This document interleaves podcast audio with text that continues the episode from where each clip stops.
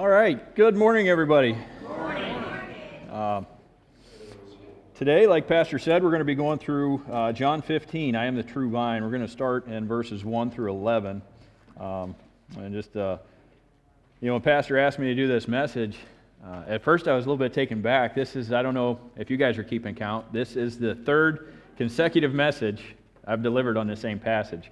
Uh, when he first, well, actually, no, because that's what I wanted to say next. At first, uh, you know, I thought, how am I going to do that? Have I, you know, is there more? And then very quickly, I realized that how just how inexhaustible God's word is. I think we could probably go through this passage for months and uh, and not pull everything out of it that God's trying to show us here. Uh, so we'll get started here. I'm going to read uh, verses 1 through 11.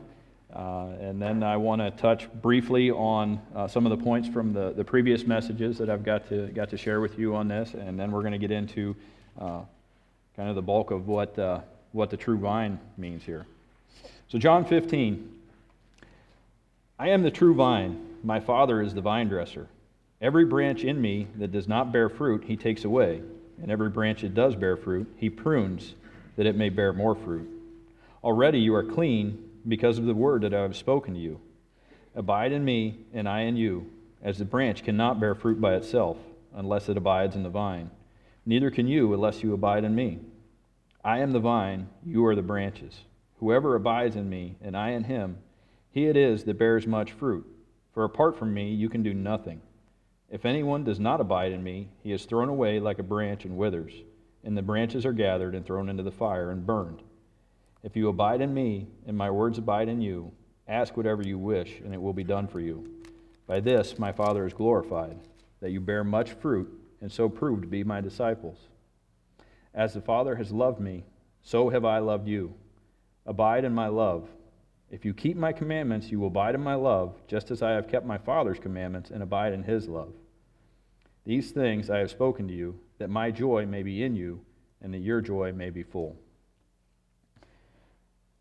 So, in my first message uh, that we got to go over on this, we talked about uh, how in a lot of the Old Testament passages, Israel is depicted as a vineyard or as a vine, and uh, how that never played out well. The, the, the, end outcome was not the desired outcome. Uh, in Isaiah 5, we're going to be spending quite a bit of time there today. Uh, Israel was to produce a fruit of righteousness and justice and bring glory to God, uh, but it didn't in the end, Israel ended up uh, serving false idols. They were, they were attached to wrong things. We talked about the different branches that we can see here in John 15, how there's branches that'll be pruned to grow more fruit, how there's branches that'll be moved and lifted, and ultimately how there's going to be branches that are cut away. Because they either had no attachment to the vine or a false attachment. We emphasize the point that this, this passage is about relationship, so much more than it is about fruit. Um, fruit is definitely a part of it, but bottom line is relationship, it's abiding.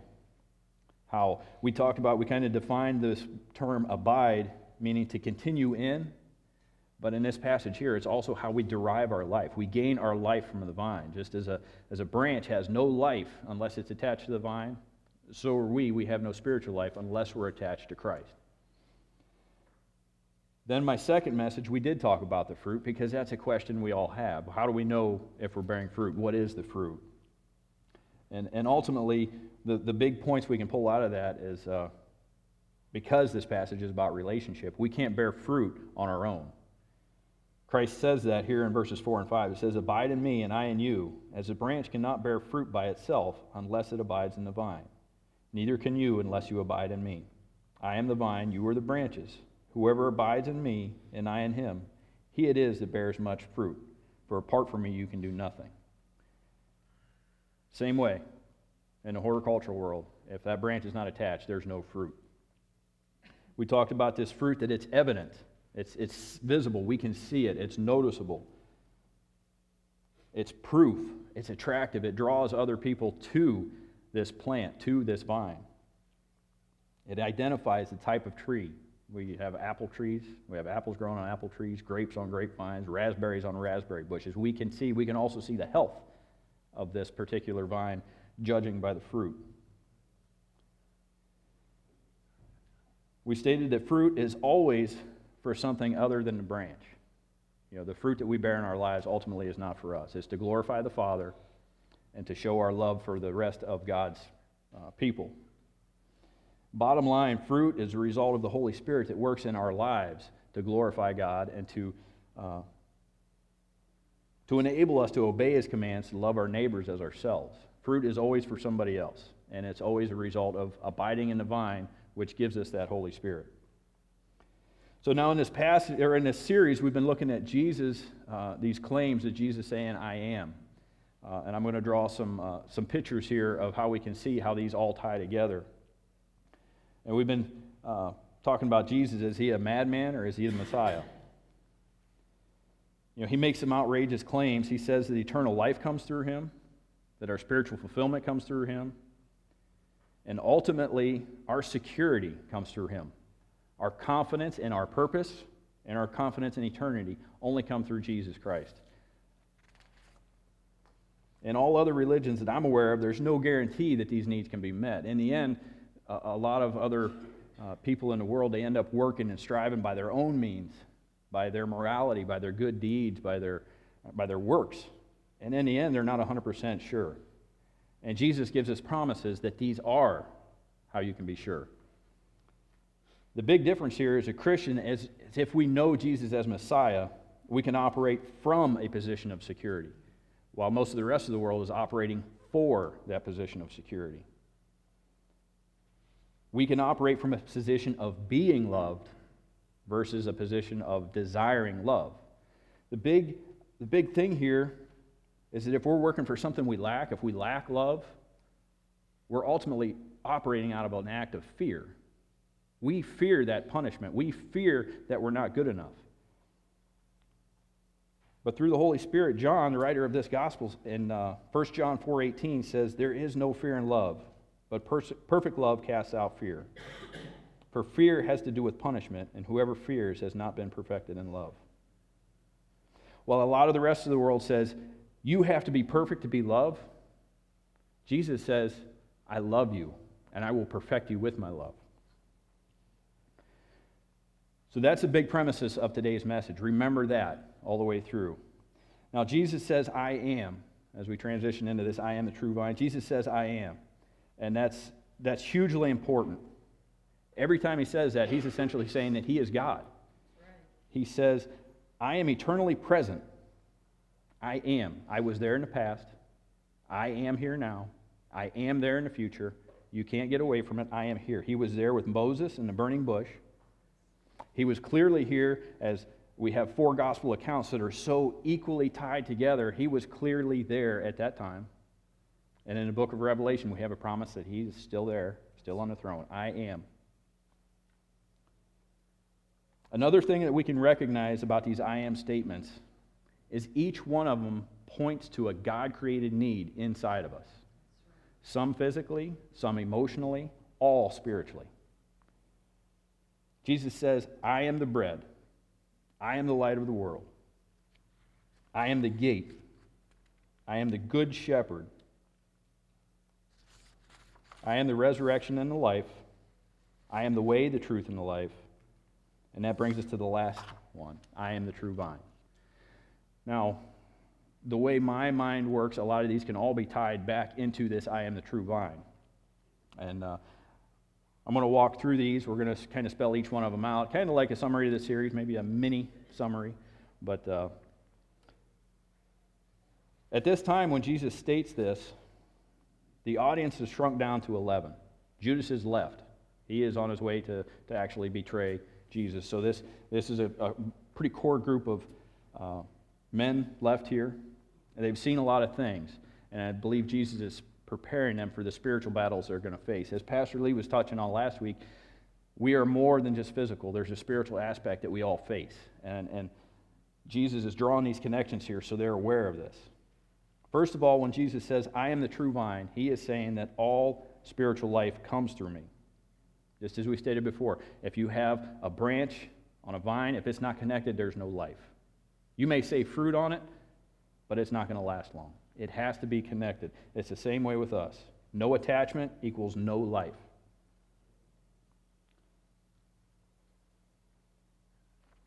Water and uh, nutrients from the roots have to come up physically for that plant, and Jesus sustains us. Now, I'm going to go back past one of the I am statements to John chapter 4 right now. And we can see how Jesus totally sustains us through all these things here. Uh, John chapter 4, most of us know this. This is the woman at the well. And Jesus makes a statement here that, that catches our attention as we look at what we need for sustaining life. Verses, um, I think I said 13.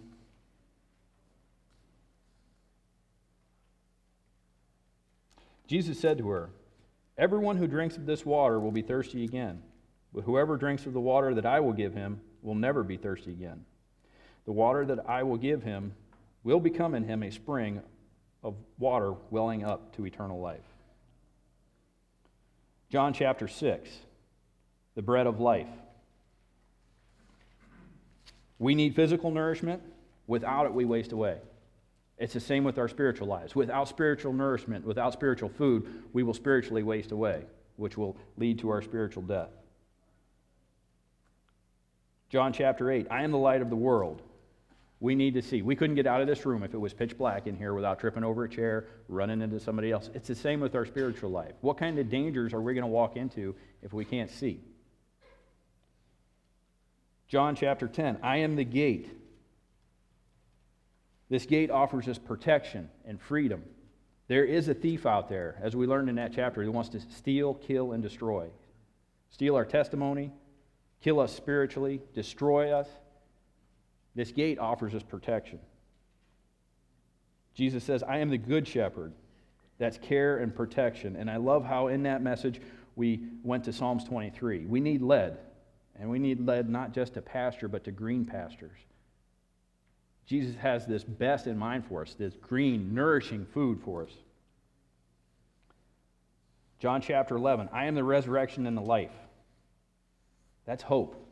Emotionally, we all need hope just as we need spiritual hope. If we wake up in the morning and all is lost, how long before we physically wither away? How long before we just, we just give up? We need emotional hope just as we need spiritual hope.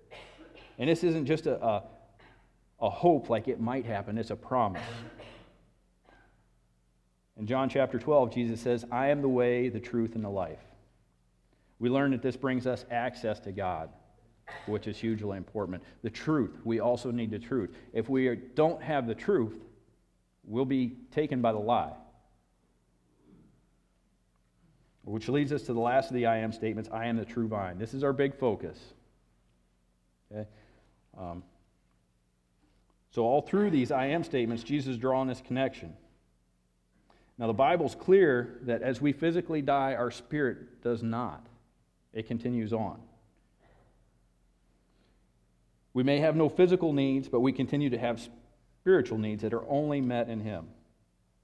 A lot of other religions claim spiritual life, but the Bible says that death is separation. A spiritual death is a separation from God. And if Jesus is the way, everything else is not.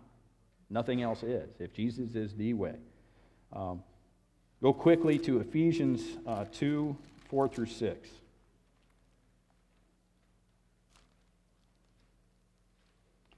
But God, being rich in mercy, because of the great love with which He loved us, even when we were dead in our trespasses, made us alive together with Christ. By grace you have been saved, and raised us up with Him, and seated us with Him in the heavenly places in Christ Jesus. In Christ Jesus. That's that attachment in Christ Jesus, the only life that we have. We were dead in our trespasses, in our sin. That sin separates us from God. We've all heard that before. Our life comes in Christ through that attachment in Christ. Um, many other religions talk about spiritual fulfillment, but I want life. I'm sure you do too. We don't. Uh, the analogy that came up with this, you know, I can eat a whole bag of celery, and it's going to fill me up. But there's not enough nourishment in celery to keep me alive. Right? It's water and fiber. I need protein. I need carbohydrates. I need calories. Just as we need spiritual fulfillment that only comes in Christ. Now, when Jesus says he's the true vine, he's speaking of relationship, attachment, a continual, life receiving, fruit bearing relationship. This is something that we were all created for this attachment, this relationship. We seek it in so many different things. We can't even begin to count the ways that we seek it. Some of it are through personal relationships, some of, it's through our activities. We seek that relational fulfillment. We long for the relationships that bring us joy. We long for this intimacy.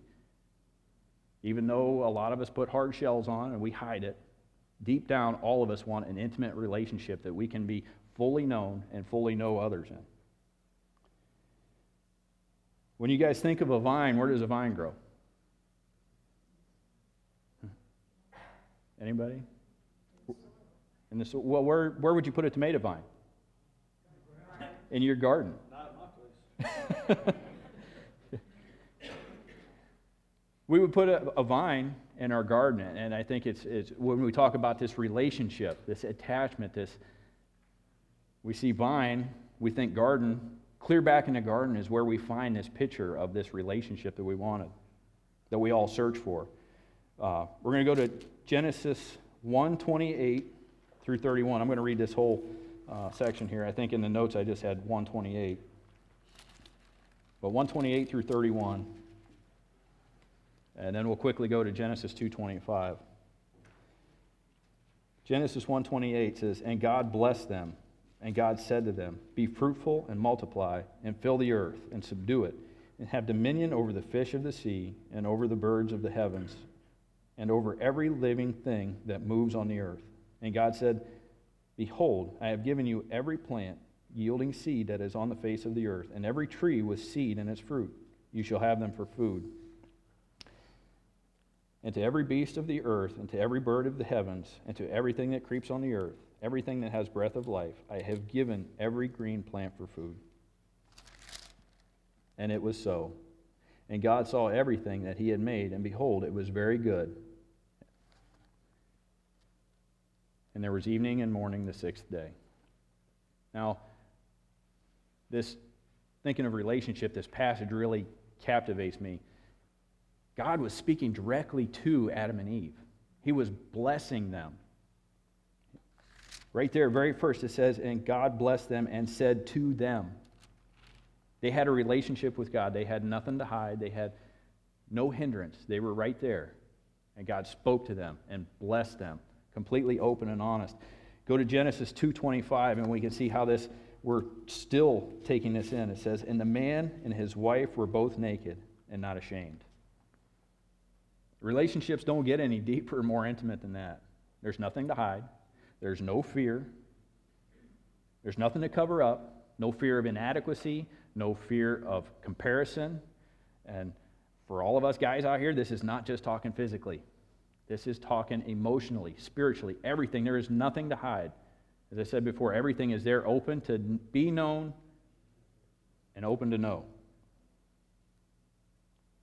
This is the, des- the relationship that we all desperately want, one that brings us the fulfillment, that brings us life. That's what this abide in the vine means, is to have a perfect communion as Adam and Eve had with God in the garden. But because of Genesis 3, we see the fall, and that separated us. Since that fall, that's what every man and woman and child is ultimately looking for is to get back to this perfect communion. Searching for that, like I said, we attach ourselves to all sorts of things to our, our spouse, our kids, our jobs, any other relationships. It's all searching for fulfillment. They can't be found there. It can only be found abiding in Christ. That's why Jesus says he is the true vine, because nothing else can take that spot. Nothing else is going to be that true vine. Picture a vine for me, if you will, growing. We've seen, uh, I've seen vines as they grow and they start to grow up a fence, a trellis. I've seen them on telephone poles you name it. There's so much growth there that they start to hide the true attachment points. You can't tell where the vine starts and the or vine stops and the branch starts. It's just a big mess. And after a while of this growth, that vine even takes the shape of what it's attached to. Aren't we the same way? As we grow, as we do our events, as we stay busy, don't we start to look like those things. Uh, I mean, we, we can look in our society how things are, how we, soccer mom. Hey, I got one for me that, that hits home for me, scout dad. Okay? Uh, a lot of these are good things, but they become too big things. They become too paramount. We start to look like them. And you can, you can name it. You know, uh, we talk to men in this society. What's one of the first things we ask? Well, what do you do? That's our big thing. What do you do? Who are you? Well, I'm a welder. I'm a teacher. I'm a scientist. Okay? These things can't take the place of God in our lives. When they start to, when they get too big, when we start to look too much like them, it is sin. And it's something that we all wrestle with because we're all looking for that fulfillment. We get so attached in our things and our stuff. Maybe it's maybe it's material things. We start to lose sight of our true attachment. Uh, another one that hits hard sometimes is ministry leader. We don't we don't really grasp that even a even something that we feel God pulling us to in our hearts can quickly take the place of Him. In the Old Testament, we have a, a, a great picture of this. Um, I want you to uh, we're going to go to Isaiah 5, but we're also going to flip kind of back to John 15. So if your finger's already in John 15, uh, go to Isaiah 5.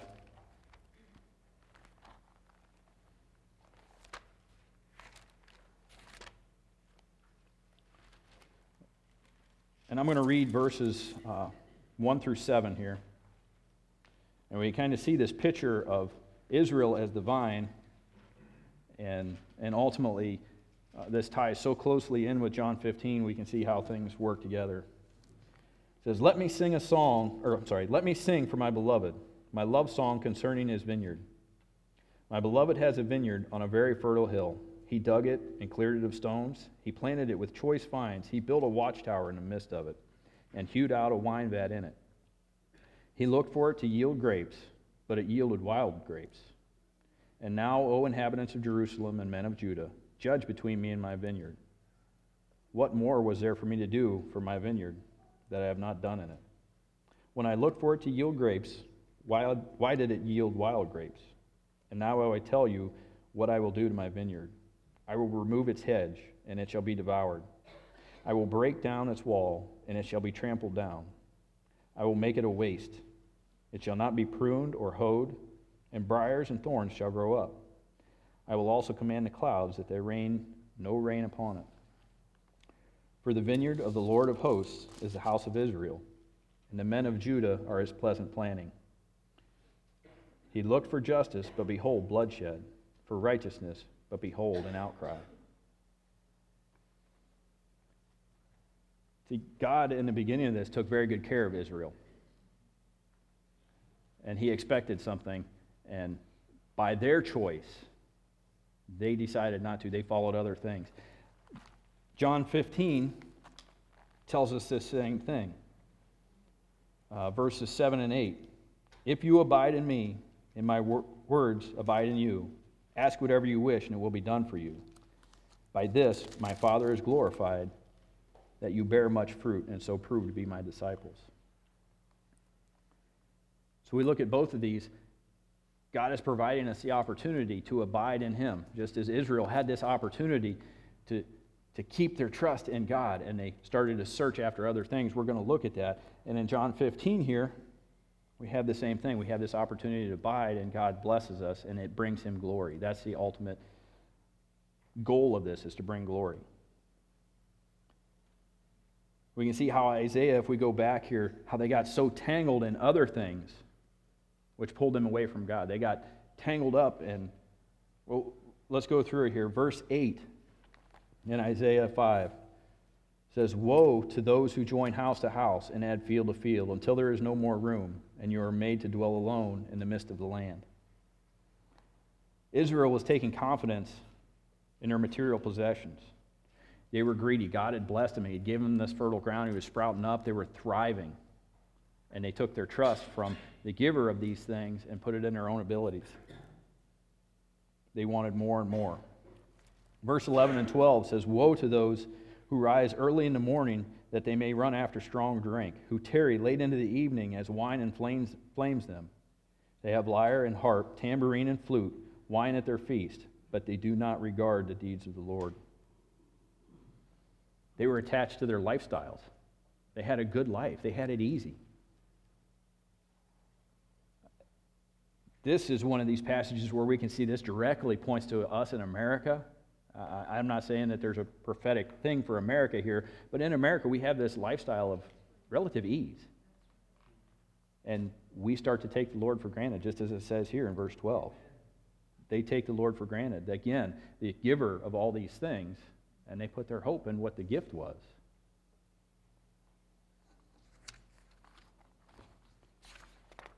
Verse 18 and 19.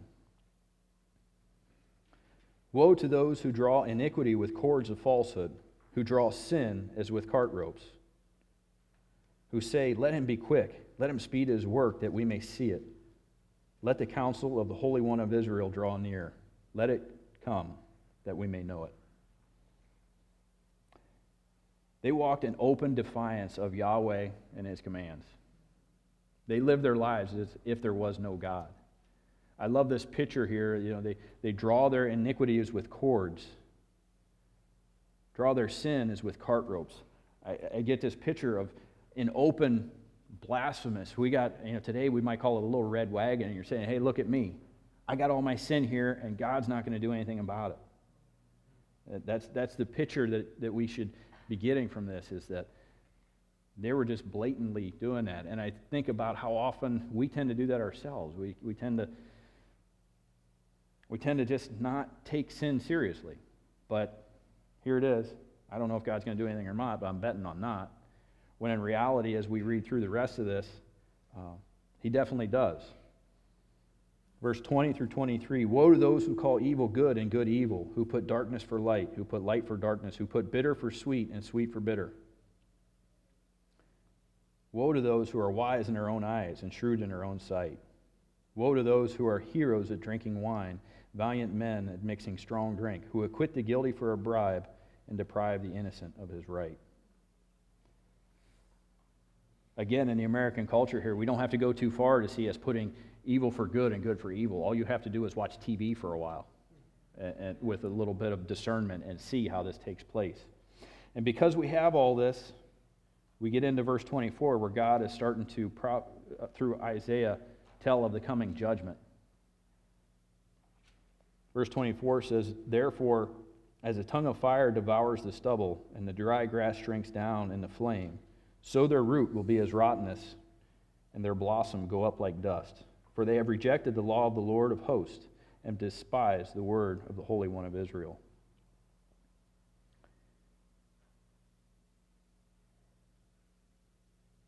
So that's a big pronouncement of judgment. Um, to go back to John 15, God here in Israel is getting ready to do a major, major pruning. It's something that, that's going to be very uh, invasive, very hurtful. But there's a bigger reason than he does it than just the sin. He had to take away all these things because they forgot where their true attachment was. Their command, clear back uh, in the book of Deuteronomy, is to love the Lord your God with all your heart, your soul, and your mind. They were loving their stuff, their activities, their things more than God. And that's where the pruning comes in. So in John 15, 1 and 2, there's a clear reason that John uses these uh, terms here. He says, I am the true vine, and my Father is the vine dresser. Every branch in me that does not bear fruit, he takes away. And every branch that does bear fruit, he prunes that it may bear more fruit. So, a couple of things I want to say here. Um,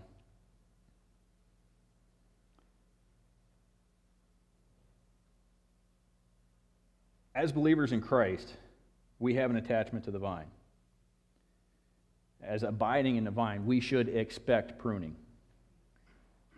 It's going to happen. We should even desire it because it makes us more like Christ.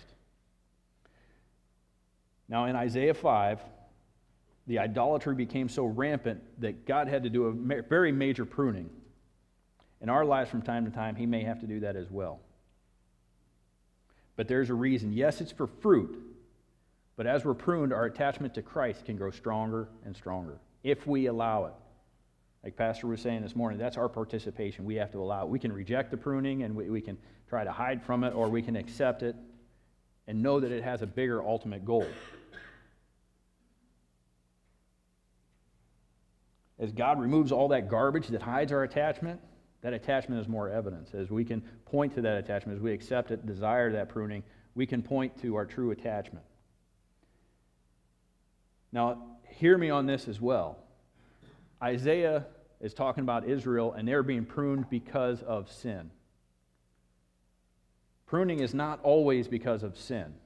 Okay? We can be pruned for a lot of different reasons. It's not always sin, but there is always one reason, and it's because God loves us. As we go through the rest of this, keep that in mind that if we are pruned, ultimately it's because of his love for us. Will he prune us because we're in sin? Yes. Not always the root cause. So as we prune and we have this attachment, this opportunity to allow the attachment to grow stronger, that's the main reason Jesus says this. If we go to uh, verse 15 and 11, these things I have spoken to you, that my joy may be in you, and that your joy may be full. I want to break this down just a little bit and think about this uh, the joy Jesus had.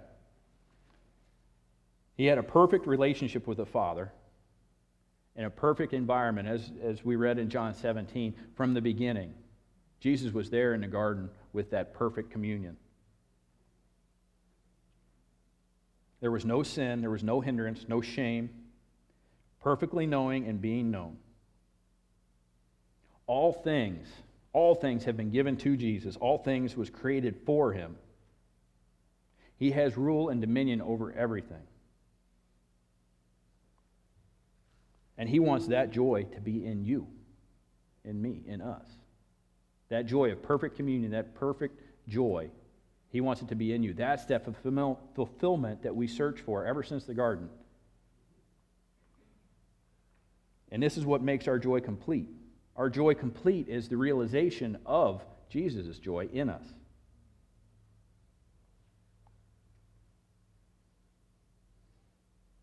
That perfect communion is what we're seeking, and that's what Jesus offers to us as we abide in the vine. The Father prunes because he loves us. It's very hurtful here, but it points to our greater spiritual need. And that's the, the reason for the pruning. This life is only temporary for each and every one of us, but our spiritual life continues on. God is more concerned with that spiritual life that we would abide with Him then we would have all of our comforts and needs met here physically. You know, ultimately, every other attachment we have will be pruned away. We'll have nothing left. The Father prunes each one of his branches. You, as branches, he's not going to prune Pastor Lee the same as he's going to prune me or anybody else. We're all different. Ultimately, it's because he loves us and it's for his glory. Uh, one thing that's been very evident to to our family here lately is, this, this pruning. Um, as most of you know, my father-in-law Ray passed away this week, and and this was uh, it was a hard time for our family, but it's also an encouraging time because we got to see this play out firsthand. Ray was a very very active man. He was very hands-on. He worked with his hands, his tools continually. His yard was immaculate. His workshop was everything was in order for the first 20 years I know him, or close to 20 years, but these last couple years, his health has been slowly declining. He was so attached to his works and everything, and then little by little, his health went to where he couldn't maintain his yard the way he wanted to. He couldn't spend as much time in his shop. He couldn't build the knickknacks, trinkets, and toys that he always took so much pride in. But as this happened, Sarah and I can watch his attachment to Christ grow stronger. So that Monday night when he passed away, there was no doubt in our minds where he was going, what was happening. He now is living in that joy that Jesus talks about here. Okay? We're still hurting. That's part of our pruning. But he has moved on to that perfect joy. And this is why I am the true vine is so important. Jesus is the only eternally one, eternal one. He is the only attachment that we can have here now that's going to carry us through into eternity. Okay? Everything else will be swallowed up. Uh, I think in Revelation it says the whole world's going to be rolled up like a scroll. Okay? Nothing's left but that attachment. And we have that personal choice to abide, to accept the pruning, to move closer to Christ through that pruning. Um, as I try to close this up with the madman or Messiah, I know where my hope is. Like I said, everything else passes away, every other religion uh, that doesn't give us that confidence. Jesus is the only one that beat death. He's the only one that hung on a cross and walked away. Jesus is the only one that can say with any confidence any of these things, that any of these needs will be met. Most everybody else says, you can try. And I don't know about you guys, but I can't. If I try on my own, I'm bound to mess it up. There's not enough in me to secure myself for eternity. But in Jesus, He gives us that confidence.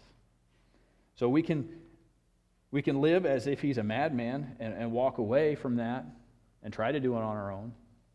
Or we can live as, he's, as if He's the Messiah and allow these things to happen and, uh, and press deeper into Him. So, as I close out here in prayer, uh, like I said, each one of us has to decide that for ourselves. Um, like I said, for me, I'm going to choose the Messiah because uh, the spiritual life is real, has been very evident to us. So. Heavenly Father, we, uh, we thank you for your word that encourages us. I know that this message is, is, is heavy on our hearts, but it, I pray also, Lord, that it does get us to think about that future joy, that the joy of eternity with you, the joy of being co heirs with you, the joy of perfect communion. Father, my prayer is that there's anybody here that's uncertain about their place in that joy, that they would seek out the right people to ask so that they can have that confidence. There's people here that want to share that. Lord, for the rest of us that do have that attachment with Christ, Lord, if we're if we're true with ourselves, Lord, help us take that inventory of, of what we're attached to that's pulling us away, that's not allowing us to, to strengthen that attachment in the true vine. Lord, as I think about the, my studies for this message, and I think the beautiful part about Jesus being I am is that he is everything that we are not. We cannot do these things for ourselves. But God, through your Spirit, that lives inside of us because of Jesus. You allow us, you promise us that He can do these things for us, that He has done these things for us. We just need to trust, hope, press into that attachment to Him, and we can have that confidence of knowing.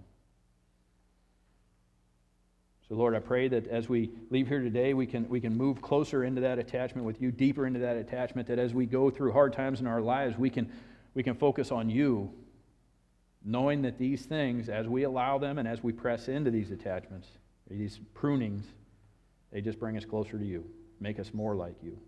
It's in Jesus' name we pray. Amen.